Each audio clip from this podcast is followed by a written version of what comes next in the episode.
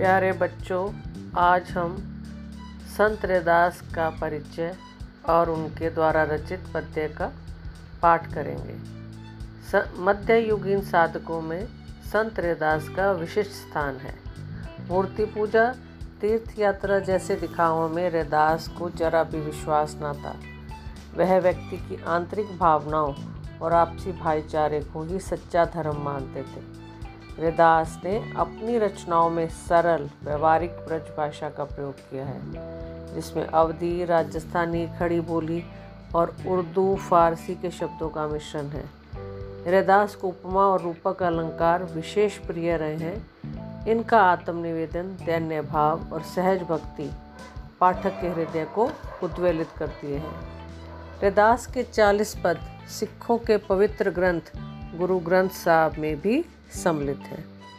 अब हम पाठ के सार की ओर चलते हैं। प्रथम पद में संत कबीर दास ने विभिन्न उदाहरणों द्वारा अपने आराध्य से स्वयं के अटूट संबंध को व्यक्त किया है। उन्होंने स्पष्ट किया है उन्हें राम नाम की रट लगी हुई है जो छूट नहीं सकती। परमात्मा और स्वयं के बीच इस अटूट संबंध को कवि ने चंदन पानी बादल मोर, चाँद चकोर, दीपक बाती, मोती धागा, सोना सुहागा तथा स्वामी दास के माध्यम से अभिव्यक्त किया है।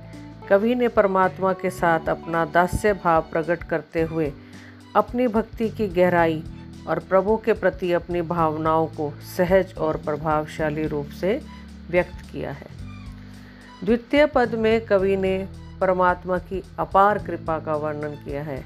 ईश्वर की उदारता, दया, कृपा और उनकी समान दृष्टि का चित्रण करते हुए संत रैदास ने स्पष्ट किया है, इस प्रकार की कृपा तुम्हारे सिवा और कोई नहीं कर सकता। जिससे संसार अछूत मानता है, तुम उसी पर कृपा कर उसे उच्च बना देते हो।